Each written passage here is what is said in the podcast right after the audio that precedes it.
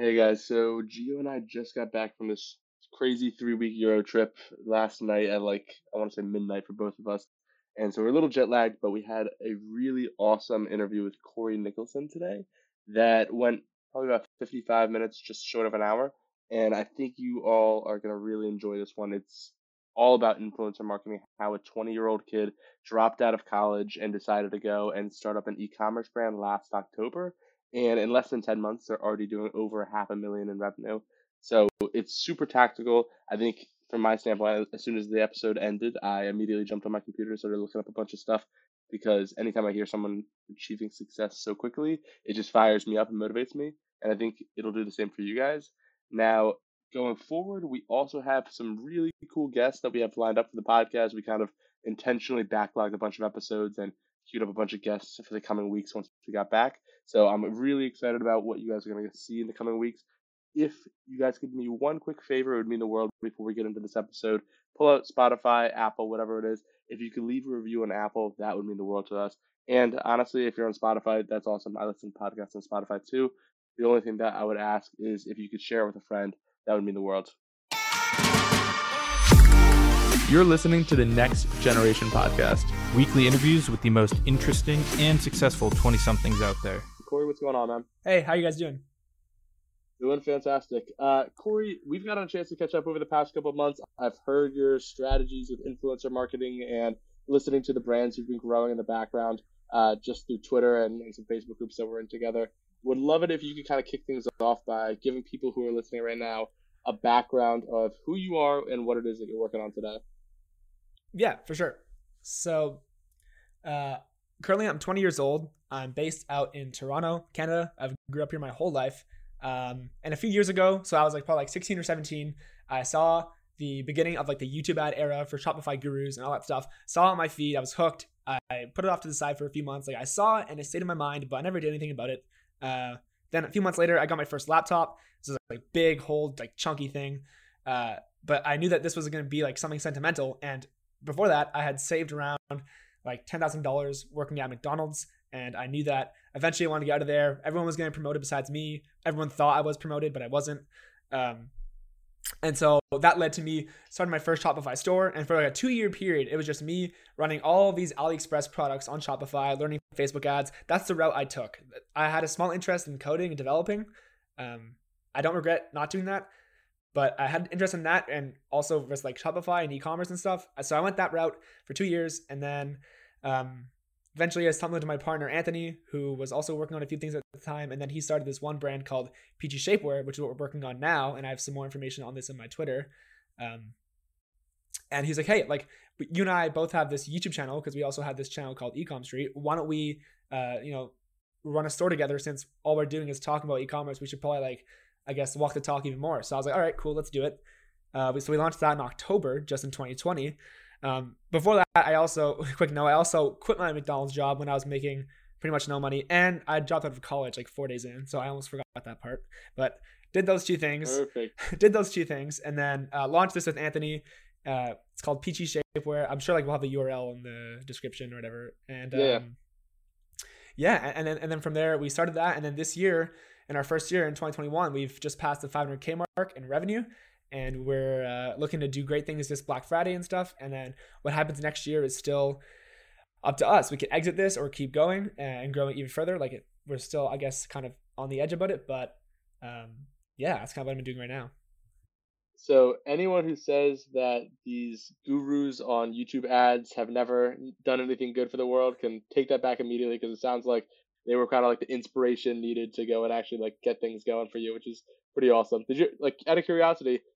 I would probably still say to anyone listening to this, don't buy a guru's course. But did you buy a guru's course? No, I didn't. Uh, I found like a couple free ones maybe like through discords and stuff. Like the communities really helped. I think the communities are really helpful in almost any space. But no, I didn't get any. I think like they just sparked the interest and that's it. What really um what do those first couple yeah. stores look like? Sounds like you went like then the cliche drop shipping route, AliExpress, fulfill the order, never touch the product.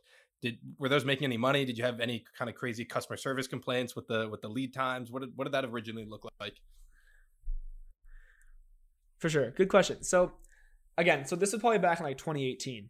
In 2017 or even 2016, I guess, there were there were people taking these like 10 cent AliExpress bracelets, putting it on like some Shopify like basic theme website, selling for ten dollars, and they were literally printing money. Like that was the statement. Like they were printing money. Uh, I, I, came like two years later, and it was still kind of the same. Like there was, I guess, the first ever store I called I I had was called Top Notch Accessories, and it was these like bracelets and like phone cases, you name it, like a hunting knife, whatever I could find on AliExpress that looked cool at the time. Um, and I think the way it kind of went in terms of just like making money wise was like I would lose money on like three or four stores in a row or products, whatever, and then I'd find one that would make enough money to help me like you know make up for like those four losses. So I'd still break even, and just kind of kept going through that rabbit hole for a while. So I ended up working out, but I never had that big explosion until like a year and a half in, where I found like this like six figure thing. But even then, it was dropship. I never saw the product.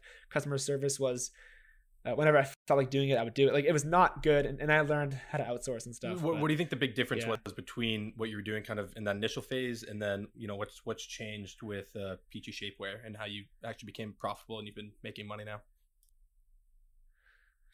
Uh huh. Yeah. Uh, there's been a ton. So right when Anthony and I first launched this, like I said prior, all we've been doing was just like testing products for two weeks, and if it wasn't working, we would move on. Like it, we'd scratch the whole idea at this part, Anthony was like, um, Corey, even if this doesn't work for the first month or two, we're going to keep pushing. This is actually going to be a real brand. Uh, so there wasn't really an option to like back out. We kind of knew that this space was good. We knew that there was competitors like Skims. We weren't scared of them, and like the shapewear industry is growing over the next five years or four years, whatever.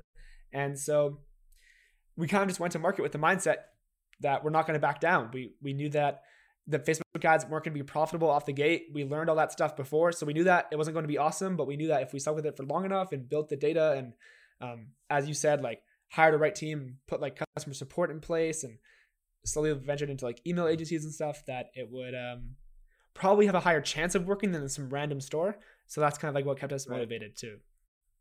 That's cool. Yeah, I think I think when you can see the big vision, that it becomes a lot easier to go and like stay motivated and and not pivot right away two questions I had because I was chatting with a buddy, I say like three months ago, whatever, and you always hear these like heyday stories of like the Facebook ad glory days where it's like oh like like nothing like it is today, right? The whole iOS update, every e-commerce marketer is freaking out these days. But like these days where you could just drop ship anything, I was talking to a guy who's making like, like I want to say it was like two to three hundred thousand dollars a month just drop shipping travel chargers like three months ago, right? Um, so I'm curious, can you share the brand that was actually making you six figures, right? Because it sounds like there were a couple unprofitable ones, but there was one that you kind of hit the nail on the head pretty well with back in 2018.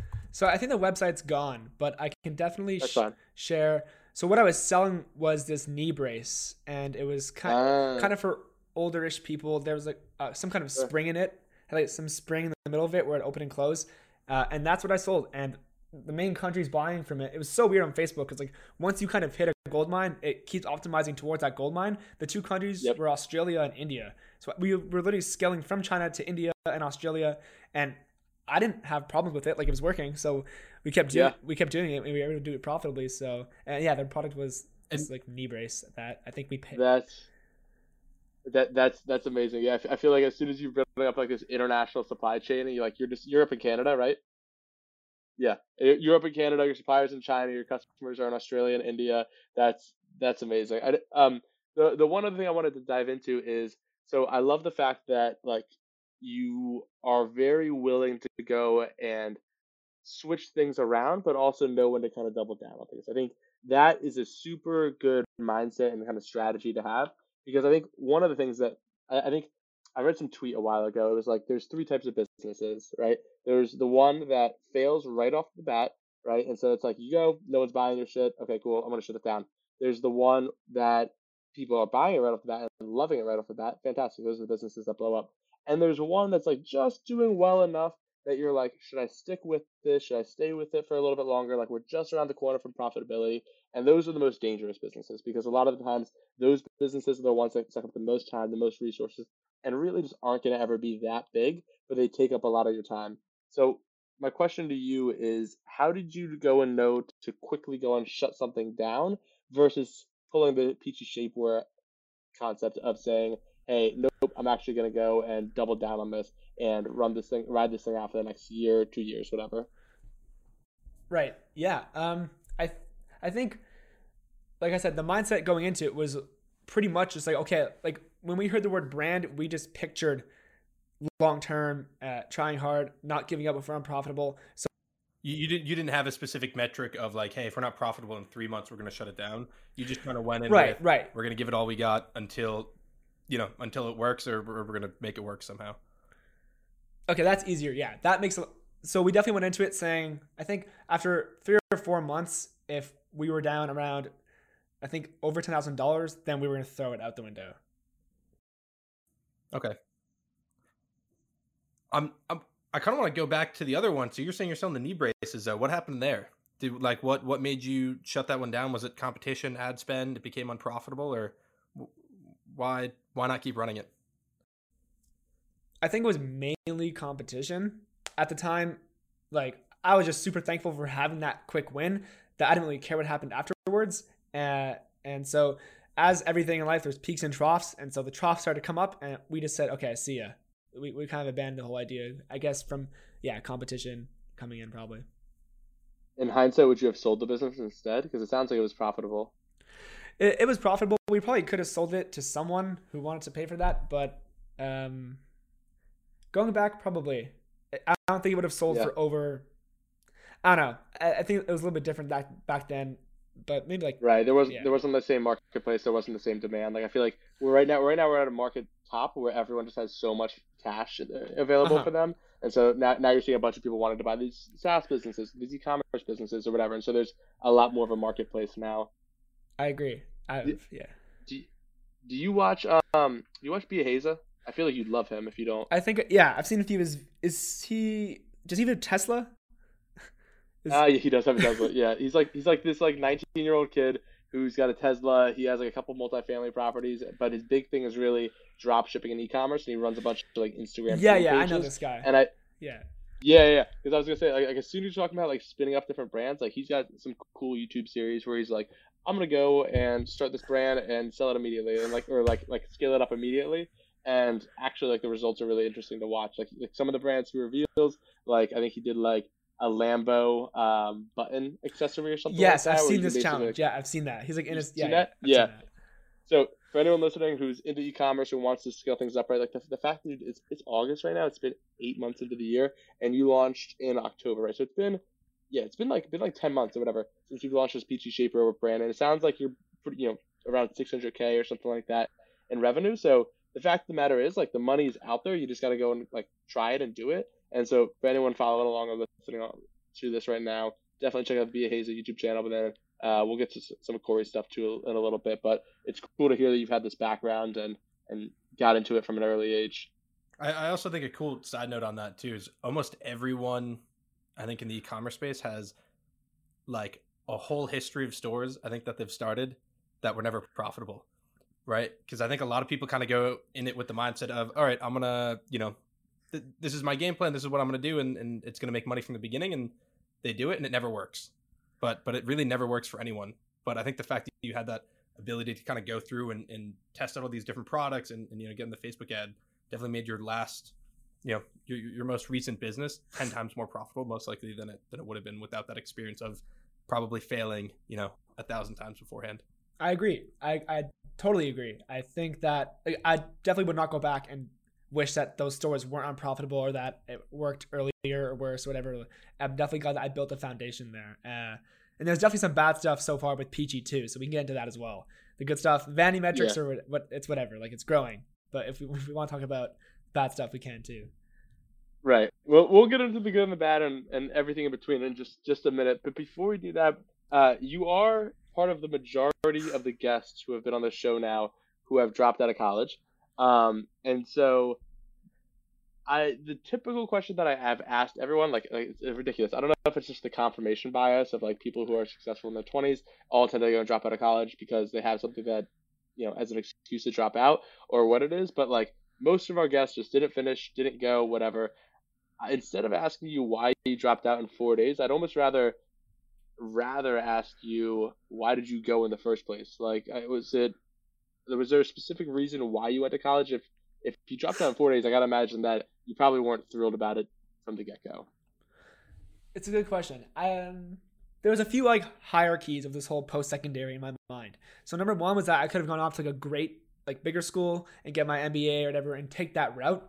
I could have gone that way and get my marketing, whatever. And then there was the middle, which was like the school that I went to called Sheridan. It was like a middle school, like nothing really crazy, not a bunch of fancy connections, but still a business school. And then there was just a dropout option. I wanted to meet the middle and just try it. Plus, my parents were helpful enough to help me pay for it in my first year. And so uh, I thought, why not just try it? I definitely don't want to just like not ever see it. But, but I saw enough in the beginning where I just realized that instead of learning from this person, I'd rather watch all of Y Combinator's YouTube channel and My First Million and any, anything else really besides that stuff I was looking at and um, get more context it's, from it's like I don't know if it's different up in Canada, but I gotta imagine it's like syllabus week and like everyone's planning for like parties or something like that. And the teacher's like, "Here's what we're gonna go over during the semester," and, and you're just sitting in the background like, "Fuck this! I'm I'm going to my I'm going to the dean's office. I'm going to my advisor right now. People are trying to switch classes. I'm trying to switch switch my life right now. I'm not, I'm not, not, I'm not, I'm not trying to get out of my English class. I'm just trying to get out of this entire university. Uh, yeah, you're on the right lines there. I was eager to learn. I, I just wasn't really my style. I think there's been like stuff published how like lectures are like the least effective way of learning. I don't know, but I just knew that I wouldn't have lasted here uh, two three years. So I, I said, why waste two weeks? on go. on that note, do you have any any kind of areas where you really found um, that had great content? Right, you're saying Y Combinator channel, the My First Million podcast. Is there is there something that you typically focus on to get some of that you know tangible education that you weren't going to get at school? Uh, I, I, try to keep it pretty fluent. I, I try to keep it pr- pretty open. Um, there's definitely a bunch of books that I have down here that I've just read on like accounting. Um, I've I also like re-initiated the whole interest in software, and I am super deep on like Codecademy right now, learning Python. I took a few courses online as well for that. Uh, Udemy and Skillshare, I think, are two other websites. You know, they're all just like similar to school, but you can work at your own pace and uh, it's all online stuff. So I kind of like that part of it. Right, and then that's um, that that's the biggest difference between just dropping out and and not doing anything. Right, you're you still like the education part. Right, I feel like I spend half my night watching YouTube videos on on on random stuff. It's just I think we clearly have a poorly designed education system right now for people that are genuinely engaged and still want to learn but don't fit that typical mold of you know, let me let me sit in a classroom with 200 other people and and fall asleep as someone drones on about a random topic. So I love um I love the uh, oh the yeah my my first million podcast absolutely a great one. Any other any other podcasts that you you stumbled upon? For sure, my first million, uh, and I, th- I think the top one I listened to is probably the All In podcast with uh, David Sacks, Chamath, and those people. That was the one. Gee, I was I was talking about that the other week. It's probably the best for like political and social commentary uh-huh. of just like what's happening. For that, I kind of just view it like I'm not gonna remember 90% of the stuff they say, but it's good just to sit like on a Friday night. Like I can just put my podcast in and listen to four billionaires talk. I, I, I just definitely get some part, value there, so, right? No matter what, no matter what they say, I'm yeah. hoping. Uh, yeah, I, I got to check that one out. Connor's mentioned uh-huh. a couple times. All right, um, I want to transition things over a little bit. So first of all, like like so far in this this conversation, we pretty much covered the fact that like you love learning, you didn't want to learn at a traditional school, so you went off, you got inspired from some YouTube gurus, you pretty much started kick kickstarting things off by selling knee braces, working on some some products that were working a little bit, then didn't work, and so like you're you're kind of going down this path of like learning through doing, right? Like uh, was it like experimentation or trial by fire, something something like that. Uh, you're you're you're getting your stuff together.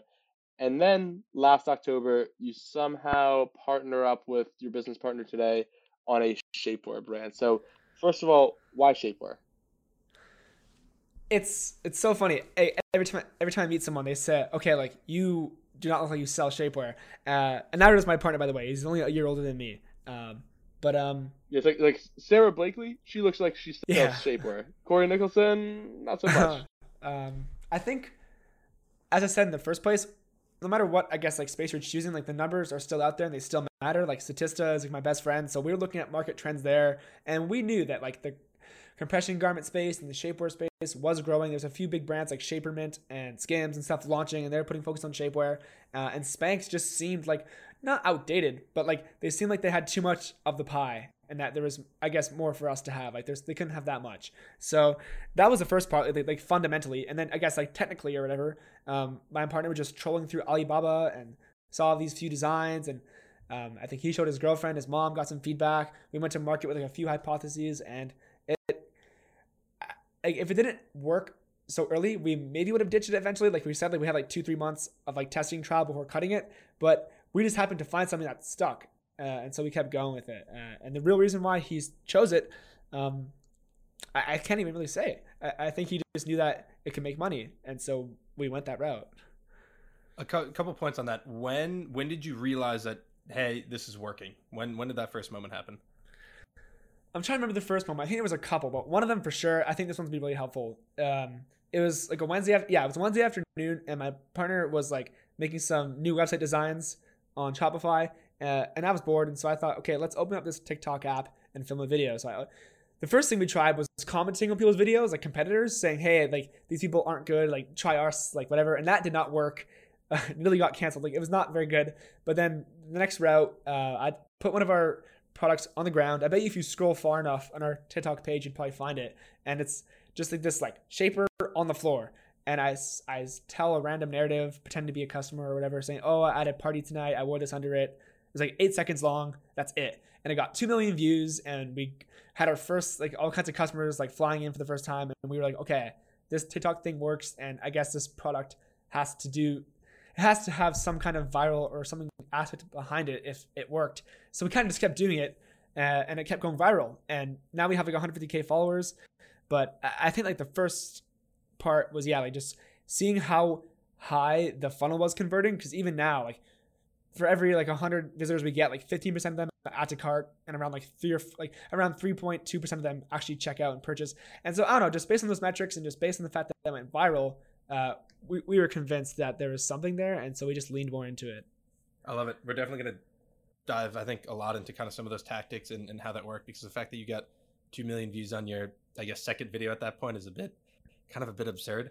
I don't know if it was, our, I don't know if it, sorry, I missed that part. I don't know if it was our second video. It was definitely our best video, but maybe it was like 10 or 20 in. Like we were still. Yeah, trying. but I mean, but still, that, that seems kind of like a crazy, um, you, you found something that worked, right? And then yeah, yeah, with it. for sure. Um, to go back to the part of Statista and, and using, you know, some of this other some of these other tools to figure out trends and things like that. Do you have any sort of framework on, you know, maybe some of those specific tools and like what were you really looking at?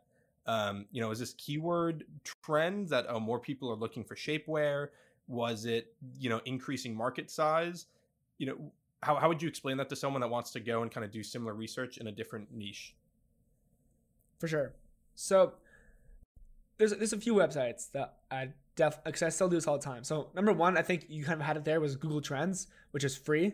Uh, where you can just go onto that. I think it's just like trends.google or something, and you can search queries and see like the search volume for it and see related queries and how much they're trending. So I think that was one of the first things we did, and, and the, of course you can look at it like not only like in the present, but like five years ago, ten years ago, whatever you want to see, um, and how the keywords are doing there. So that, that was number one. Then Statista, um, if you have an idea of what space you want to be in, um, you can just be as broad as possible and type that in. So if you want to go and sell, maybe you're unsure if you want to sell like dog food or um, dog supplements or something like that, like you can just search the dog space or pet niche space uh, and just keep it broad. And still, as long as those numbers look like they make sense to you, um, that's a good indicator in my opinion. Like we didn't get too sophisticated with it is like my best answer. Okay, so you're just kind of looking at the broad numbers, um, seeing if they made sense. Because I've I've used Google Trends plenty of times, and I've only really used Statista for kind of random random stuff here and there. I've never actually gone on the platform and, and searched for different keywords. So it's cool that you know that's just kind of another another tool to add to the to the bag there. Um, so back back to your sales strategy. So you saw TikTok started working, and I think you had an interesting tweet as well of, of how that that transition went. You realize, okay, you can make money on the viral videos, but you're just as good as your last bat. I think is what you said there. Um, what did what did that next phase look like in terms of okay, we have a strategy that works, but we have a strategy that's not consistent enough. How do we actually build something that's reliable that that can keep working every time? Mm-hmm. Again, you're, you're totally spot on. Like we realized uh, we can't just keep posting every day and hoping for uh, X video to go viral. We had to make this more consistent. And so we went the route that almost any other ecom brand should go, I believe, which is just like the Facebook ad route and then influencer route. So at the beginning, we also had a few small macro influencers from Instagram that had maybe like 10,000 followers from Utah, like those fashion influencers post. Um, and those were whatever, like they didn't really work, but we still had content from that, which was really helpful. I think even to this day, like our brand like breathes on content and like any piece of video from a customer, whatever influencer we can get is just so valuable because then you can use it 10 times. Uh, so, but we took all that content and more and just went to Facebook ads. We already knew how to run them, so we kind of just did our thing there. Of course, it still wasn't profitable at the beginning because we had to figure out the creative part and how to actually like hook people. And we tried some stuff in the beginning that was like, again, punching at competitors, like saying, oh, like don't settle for Spanx. Like we're doing some stuff that probably wasn't even legal in the beginning. And then we went more towards just our, our own angles. And one of the best tactics there for our Facebook ads to date is just like uh, taking videos that got a good amount of views on TikTok and using that like first three second part as a scroll stopper in the video, and then the rest of our ad video later on. Like so, the scroll stopper is like the viral TikTok part. Because if it works on that platform, it should probably maybe work on Facebook or if not, Instagram Reels. Uh, so we went that route. Uh, so yeah, I was I was gonna say that I have two questions and kind of follow ups. I know whenever I am creating an ad, the way I kind of break it down is into three things, and this is kind of it sounds like you you reference the same thing, the scroll stopper, right? So it's the hook. So it's like, hey, immediately like you got you got like a second, if that, to capture someone's attention, right? So that's a scroll stopper from from your standpoint. Then you got the story, right? Like, hey, I tried Spanx, Spanx didn't work. I looked really hot at this party, wearing this stuff. That's the story. That's kind of like the, the the narrative of the whole thing and then there's a CTA. So like, hey, what do you want them to go and do at the end of this? Is that is that kind of the same format that you tend to follow when running ads? Yeah, when running ads and also when when when posting TikToks. I think we also like view that platform almost like a marketing channel. Uh, oh, we yeah? do, yeah. I, I, think I think most brands probably should, but um, yeah, you definitely spot on with like the template. Is there a formula? This might be you know generic question, but is there a formula to going viral? I don't know if there's a yeah. like I know I know it's it's it's not predictable. I get that, and that's kind of why nobody can do it that well. But are there certain elements in videos that you've created or you've seen influencers create that tend to go a little bit more viral? I think there's a few that I can put out there. I'm not sure how helpful it will be. Number one is the hook. For context under the hook, I think one of the things this is kind of controversial, but like a person being attractive in the video like it just naturally proven that if there's these dancing challenges or whatever challenges, like people that not even con- not even controversial though, right? Like, uh-huh. hey, I'm a guy, I'm scrolling, you see, show me a really hot girl. Yeah, yeah chances I'll, are, yeah, and, yeah. and, yeah. So that's that's I think that, that was one of them, like having something. I guess we can label that as eye catching. So if you if you don't if for example you don't sell products that really require like a, a good looking person, like then having your product look very eye catching, not just like a boring phone case or whatever. So, uh, but again, it all lies in the hook. Like usually once they're hooked, they'll stay because they want to see, I guess, what happens. So before putting emphasis on anything else, just put emphasis on like the first two three seconds of your video. Um, and then emulate and I guess like repeat that afterwards. Like once you've gone viral a few times, like copy it because no one else, those people that, this is why I view the, the platform as like an ad channel. Um, most of those people, even if they follow you, like no matter what, 99% of your views, if you actually look at the analytics, like 98% plus of them are going to come from the For You page every time and not the following page, when people are actually following the pages. So it's almost like I just, I think I coined this term, like I think TikTok is like Dollarama for views. So like you get tons of them, but they're not very high quality and like they're not going to like stick around. Like every time, and that's why I keep saying like you're only as good as your last at bat on TikTok because new people are just always seeing your stuff. There's it was a top downloaded app last year with like 850 million downloads, so a, a lot. Uh, and so most people aren't going to see your stuff twice. So it's okay if you reuse the same hook or post the same content. And w- what does your current TikTok strategy look like? I think you mentioned gifting in some of your threads. Is that still a big part of what you're doing in terms of finding those influencers, sending them free products? Um, or do you, have some sort of sophisticated, you know, outreach program, or what does your actual strategy look like right now? So I wouldn't say it's like a lot of gifting. I, I want to say I want to do more of the gifting stuff, but in all honesty, it's more like we're just sending products to influencers and asking them to post and paying them per post and using that content. But we also do have some some creators that like just make videos for us, and now and then they'll throw an Instagram story up with an affiliate code or something like that. And there's also a, a really useful website called Billo, like B I L L O, that we've used to collect content. So we got some creators in there. Um, that's kind of the realm. That's how we collect the content, and then we just structure it like in rather TikTok or Adobe, and just like keep it like under 15 seconds. Focus on the hook. Um, try to use viral songs slash trending songs or sounds, um, and take it from there. Do you keep any of these guys on retainer? Um, not necessarily. No, I, I wouldn't say so. Like if an influencer is successful and we want to do another post with them, like we make it very clear, and then we start to treat them like really like family, and you know, doing more than just like talking via email about and, the post. Um, but no retainers. I wouldn't say so. Right, because I know that I know that one of the one of the guests we had on before from CrossNet, they like yep. they Chris pay some of their athletes like you know, uh, Chris Chris is the man. Yeah, we had uh, his brother Greg um, and he, they were saying that they, you know, pay their athletes, you know, a couple hundred bucks a month, whatever like that, and get X amount of content, which is really helpful. So most of your, your revenue from TikTok or the people that go to your site go there from your TikTok, not from other people's videos, would you say? So it's mostly kind of you guys reusing that user generated content on your own platform and then funneling them to your website? Sorry, say it again. Yeah, sorry. So it's in terms of like how do people most people are getting to your website from your TikTok account rather than from other influencers' videos the majority of the time? In the beginning, no, no. In the beginning, it was like that from our page, but now okay. it's for sure the influencer part. And then, sorry, and then then now now you've also broken out and you have found kind of a profitable Facebook ad strategy, kind of using that same content um, that was on TikTok to to get people in and to get those consistent sales coming on Facebook. Right exactly. Can you can you walk through like what what a team looks like for an e-commerce brand, right? So at this point, it's you and your partner are obviously starting out, but I gotta imagine at this point you're not writing all the emails, you're not doing all the customer support. What is what does the team look like behind the scenes of Peachy Shapewear? Yeah, for sure. So we don't really have any employees per se. Like we don't have any USA based employees. Uh, so everything that we work with is like an agency or like someone from the Philippines. Uh, and so right now, like from a high level, like the team structure is like we have three people in the Philippines.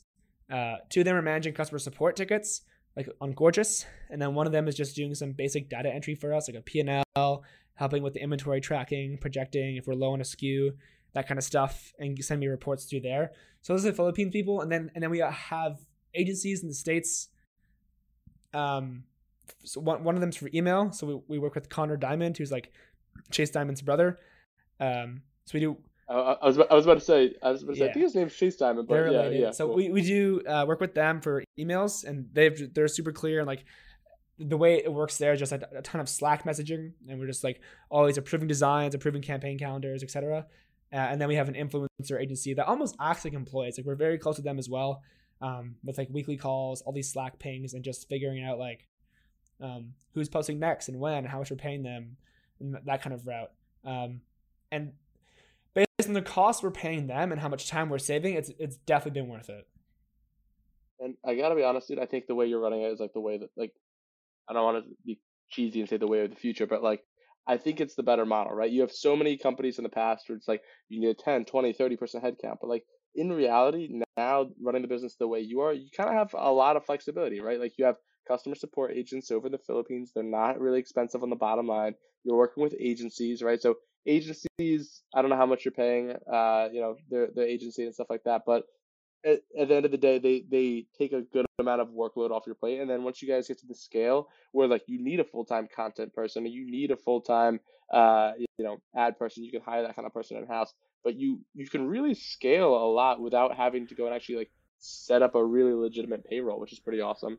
Yeah, I totally agree, and I get the point from both sides. Like I have friends that have gone the other route and like hired employees and focus on them. And I, and I was talking in this Discord about it. I'm kind of just going to read it.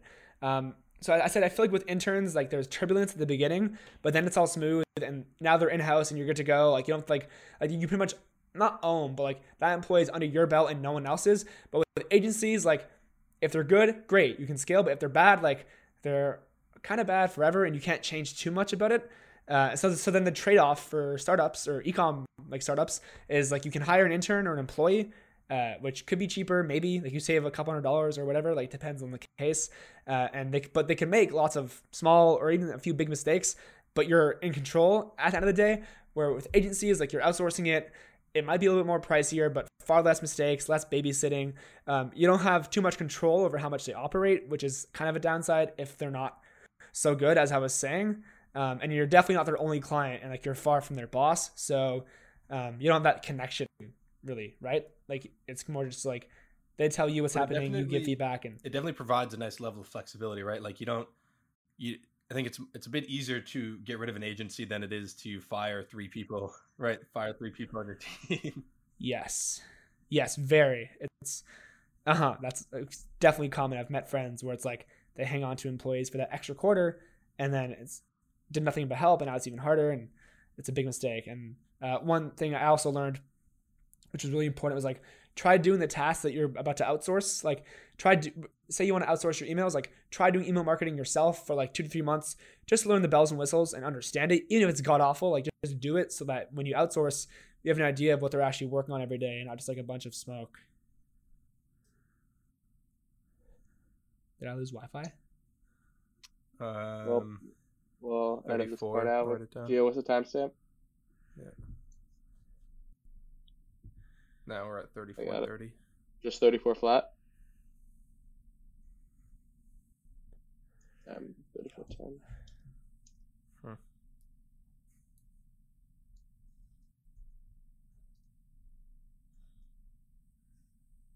Oh shit.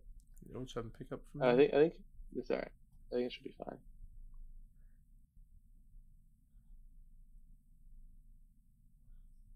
Did I lose Wi-Fi? You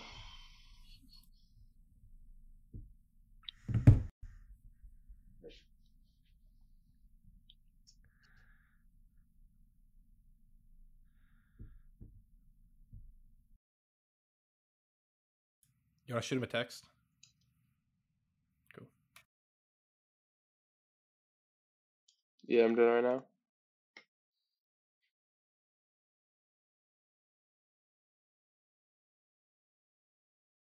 I wonder if he lost power.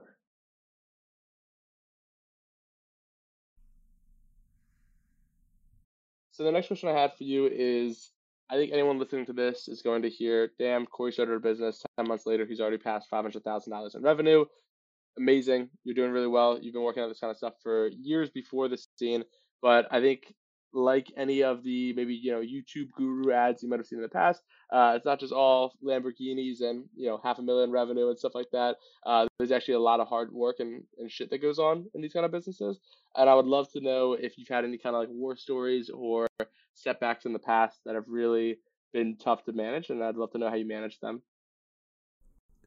Uh, as I was saying, I think one of the most important things with e-commerce businesses is just having a solid supply chain and logistics fulfillment thing all sorted out. Because if you can't figure that part out, um, which is the backbone of your company, then you're not gonna be able to like truly scale the way you want to, right? So uh, after, and we learned that the hard way, by the way, just by uh, we, we, had a really strong Q1, uh, and right after the March ended, um, we started getting a huge increase in tickets on Gorgias. I was like, okay, this is kind of strange. What's going on here?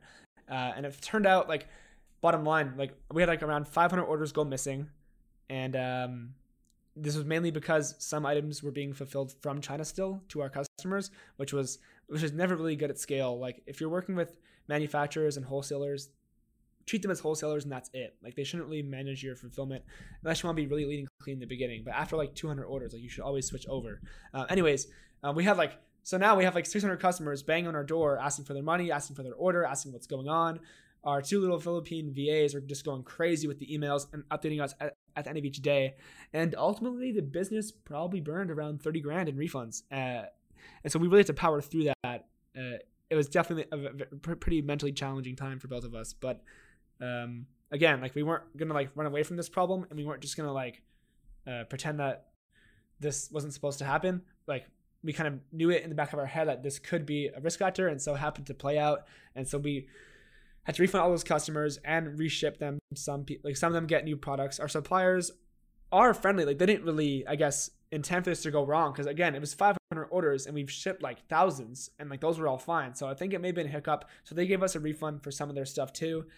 Um, and again, I'm just always putting the customer first, and from that, it sparked a whole bunch of like SOPs and documentation and Notion about like how to respond to a customer if X Y Z is happening. We've used like the Gorgias macro templates as well to just to really keep things automated and like typically most customers are chill, but if they're waiting over like a month for something, like then they're going to be pissed. Like in this case, so we really had to just like really put their concerns first, uh, and then from that we eventually made it out. Thankfully, we didn't really lose any Shopify like merchant account or anything like that. We did lose our Facebook page, uh, which was kind of annoying, and you can't just make a new one. So we had to like figure out a few things there. Ended up like doing all kinds of random stuff, which eventually worked out, and now we're back on Facebook. Like this was obviously a few months ago, but for like two months we couldn't run any Facebook ads, which was kind of hard. Uh, and we lost the Google ad account as well. Like our Google Merchant Center got disabled because Google flagged our products as nudity because like the women in the shapewear. Uh, so that was kind of challenging to work around with. So for like two months, we were only working with pretty much TikTok and, and TikTok influencers, and we still made it out alive um, somehow. But but on the, on the bright side of all of that, I gotta imagine that being so limited on the Facebook ad account side is probably what sparked you to getting more into the influencer marketing and really pushing heavily through TikTok, maybe. Uh-huh. I would say partially, like partially, because in the Q1 we still had a good, decent run with influencers. Like st- we still like learned in that quarter that influencers were going to be powerful for us on TikTok specifically. But uh, I do agree that in April and May, when we were like out of luck with Facebook and stuff, that we just put more uh, efforts on that, and it definitely is paying off now too. And what does your current supply chain uh, supply chain actually look like? So you're not fulfilling anything from China. I'm assuming you guys doing some sort of 3PL no. in the U.S. now that's doing all the order fulfillment. Yeah. That's right. So we source from China and we imported everything to our 3PL in West Palm Beach, Florida. It's run by these two great guys, um, Alex and Sam. They run uh, a pretty well-known e-commerce brand called Black Wolf Nations, I believe. Um, so they understand the ins and outs of D2C e-commerce and the challenges and how like sometimes there's specific instructions you want for a certain order or whatever it may be. And so we place POs from China. It gets shipped into our 3PL. They use this software. Like some 3PLs, like ShipBob and ShipMonk, they'll charge a lot, and part of that is because they have like their own softwares that they have to pay for, plus all their employees, whatever, whatever. Uh, it becomes quite a bit. These people don't use their own software yet, so they use one called ShipHero, which is pretty much standard and does everything that you need to do. And so in there, I can see all, all the orders, any problems, um, top items being picked and packed or whatever, and my label costs for each order. Um, and it's just definitely been totally seamless now with the 3PL.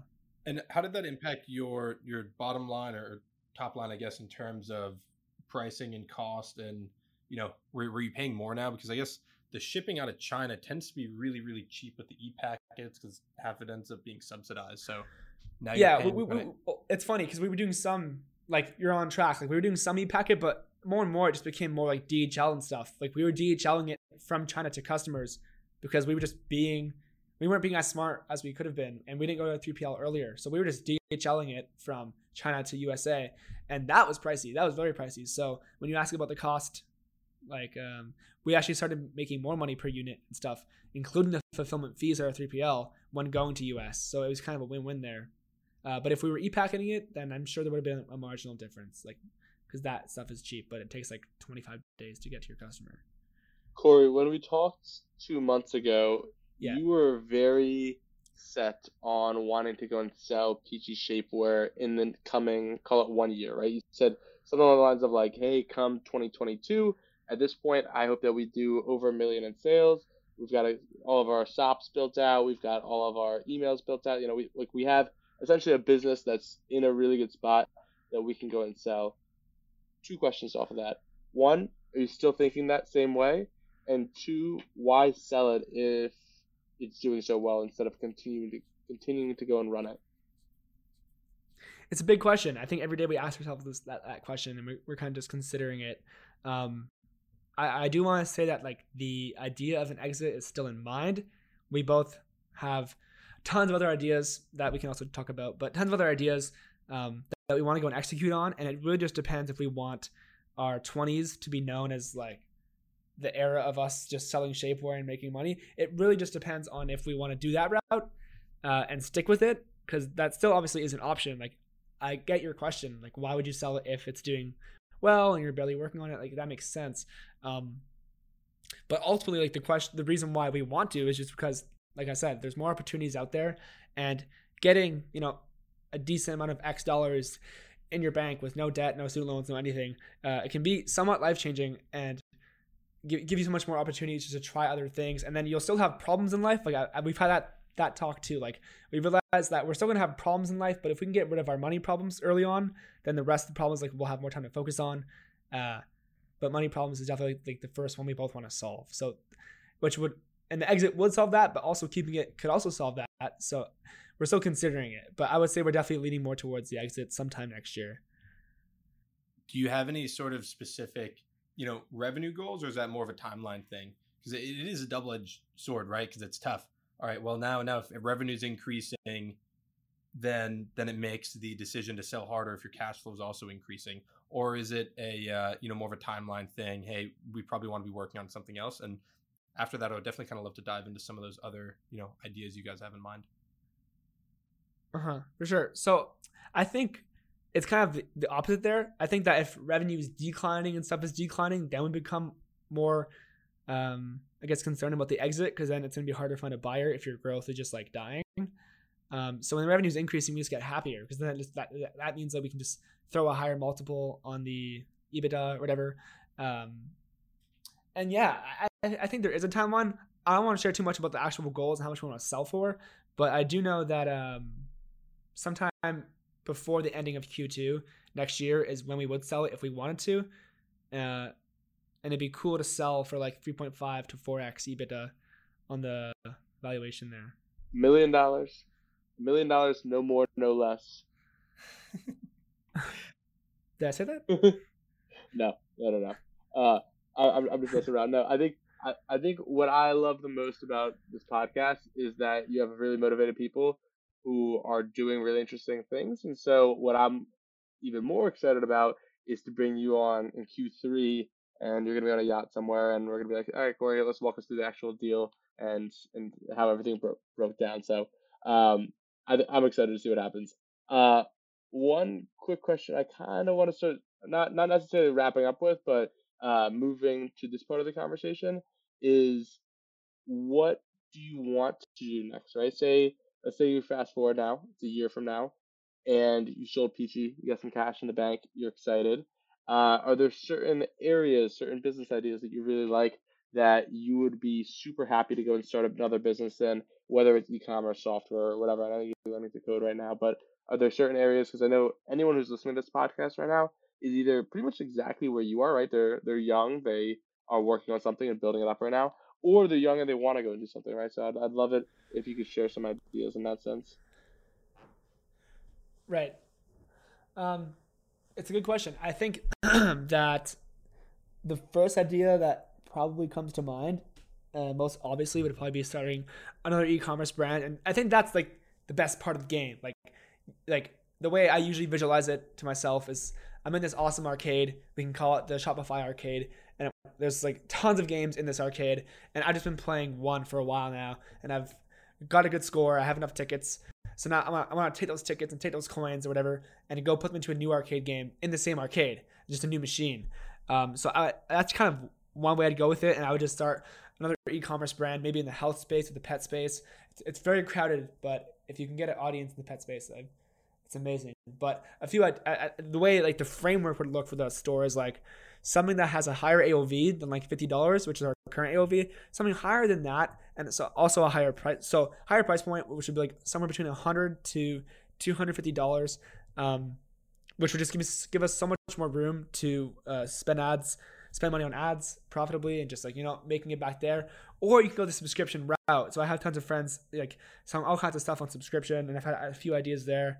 One of them being like in the sleep space. Like I think like melatonin gummies and melatonin infused stuff or like lavender epsom salts like that kind of healthcare space and the sleep space is really huge and there's some big brands doing this like hush with their blankets um, but i think there's more room to go there and i've, I've looked into it a little bit um, but that, that's how the framework would look. Number one, it's like somewhat higher ticket slash subscription, so you can make more money with customers in the front end, like when you run ads.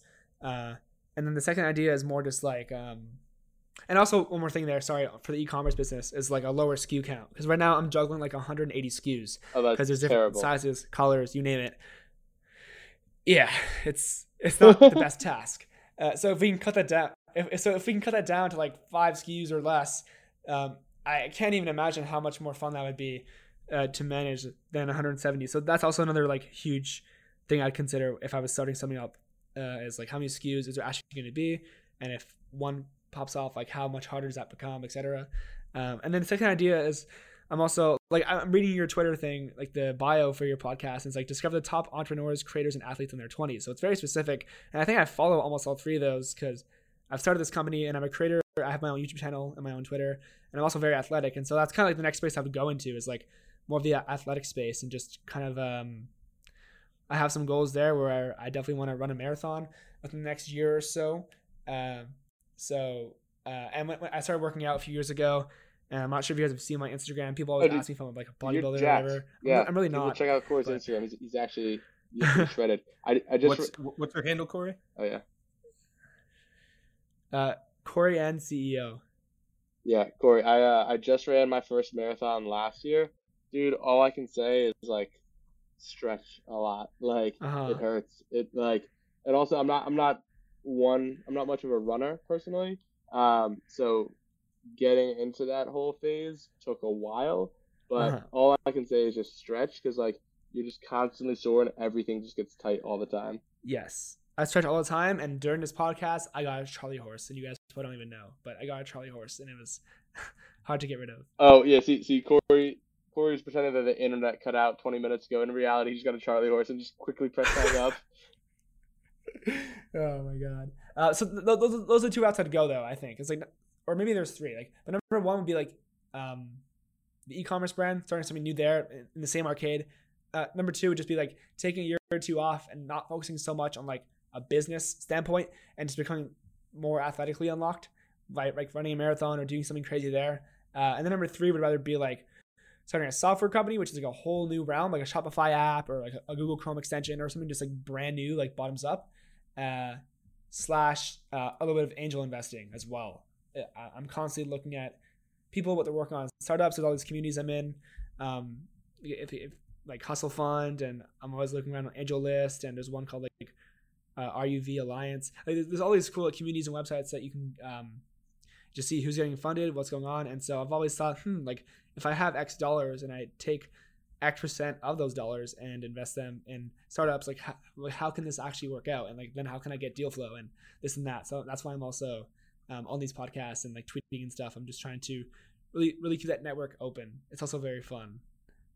What would you tell someone that's in their twenties, maybe doesn't have money, maybe has money, that wants to kind of go the e-commerce route? Do you have some advice on, you know, should should they start maybe trying to drop ship stuff and you know under the not under the knowledge that they're not going to be making money in the beginning to just learn the ropes, or do you have any kind of advice on what that looks like? How do you can how do you find a product idea? How do you launch? How do you scale um, for someone that hasn't done this before? Uh huh. Uh huh. I think that if I can go back, the first things I'd always keep in mind, like almost always, is um, in the beginning, try to stay lean and clean. Whether if that means drop shipping or rather if that means fulfilling out of your apartment, like go that route in the beginning, but then to counteract to that, like don't do for too long either.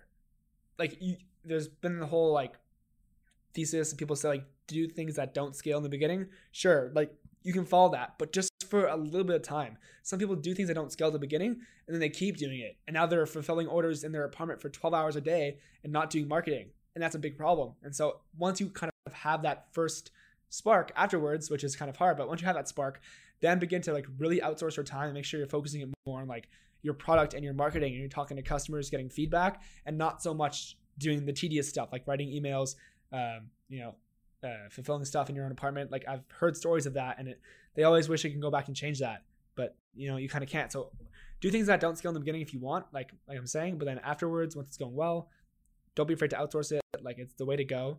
Um, so that's number one, and number two would just be um, you do need cash usually to start these things. Like these are physical products, and you know you've seen the headlines like, oh, start this with five hundred dollars, like you're gonna make it. But like I don't agree. I think that um, if you're gonna be starting an e-commerce business, especially in this day and age right now in 2021, um, you'd probably need at least like five to ten grand to start this and get it off the ground. Uh, and that money would just be used uh, towards marketing, fulfilling orders, running ads, like uh, keeping the Shopify up, all that stuff. Like it, it goes quicker than you think. Um, so if you have less than that, it's not a problem. Like there's other ways to make money, like flipping stuff or whatever else you want to do, like cutting lawns, like all that stuff works very well. But um, if you if you have less than that money, like I would just I would say wait so you can do this properly, and not like have to compromise what you're doing. Yeah, well said. I think that there's something to be said about your job as an entrepreneur is to grow the business. Plain and simple. It's to go and get the business to a million dollars, ten million to hundred million, whatever your goal is there. And if you're spending all of your time working in the business and you're being the one that's picking and packing the products, or you're, you know, writing every single email, that's okay to start, but you're not going to go like like the way I think about it is Tim Cook, right? This is an extreme example, but Tim Cook is not really doing anything beyond being really a face and maybe a strategic head for Apple, right? He's not the one picking and packing the iPhones. He's not the one writing the copy on the website. And that's the most extreme version of all of this. But at the beginning, right, Steve Jobs was the one writing the ad copy or whatever. Maybe he wasn't or whatever. But when, when you're a small business, you have to go and do the work until you're able to outsource it. But the goal should always be to go and hire someone to replace the work that you're doing. So I think that's very well said. Um, well, Corey, I have probably like five or six other questions that I would want to pick your brain on at another time. Um, but I think for the sake of the podcast and you know where we're at in time right now, I think it's probably worth wrapping up and uh, giving listeners an opportunity to kind of follow you beyond just the show, especially if they're interested in seeing what Peachy Shapewear can become. So, where can people go and follow you and, and learn more or hit you up if they have any questions after this? For sure. Like the, the main part, the, the main place is definitely my Twitter. Again, it's just at uh, Corey, C O R E Y N C E O. That's my handle. Uh, you can definitely feel free to DM me if you have any questions that um, you can't find online, stuff like that. I love to give some feedback. Uh, and thanks, guys, for having me on. Yeah, it was an absolute pleasure. I feel like anytime I'm able to meet someone who's 20 years old and selling over half a million dollars worth of a random product like shapewear, uh, it just gets me way more motivated. So now I'm about to go and just look up a bunch of stuff after this podcast on, on how I can start another brand. For sure. All right, man. Take it easy. All right, see you guys.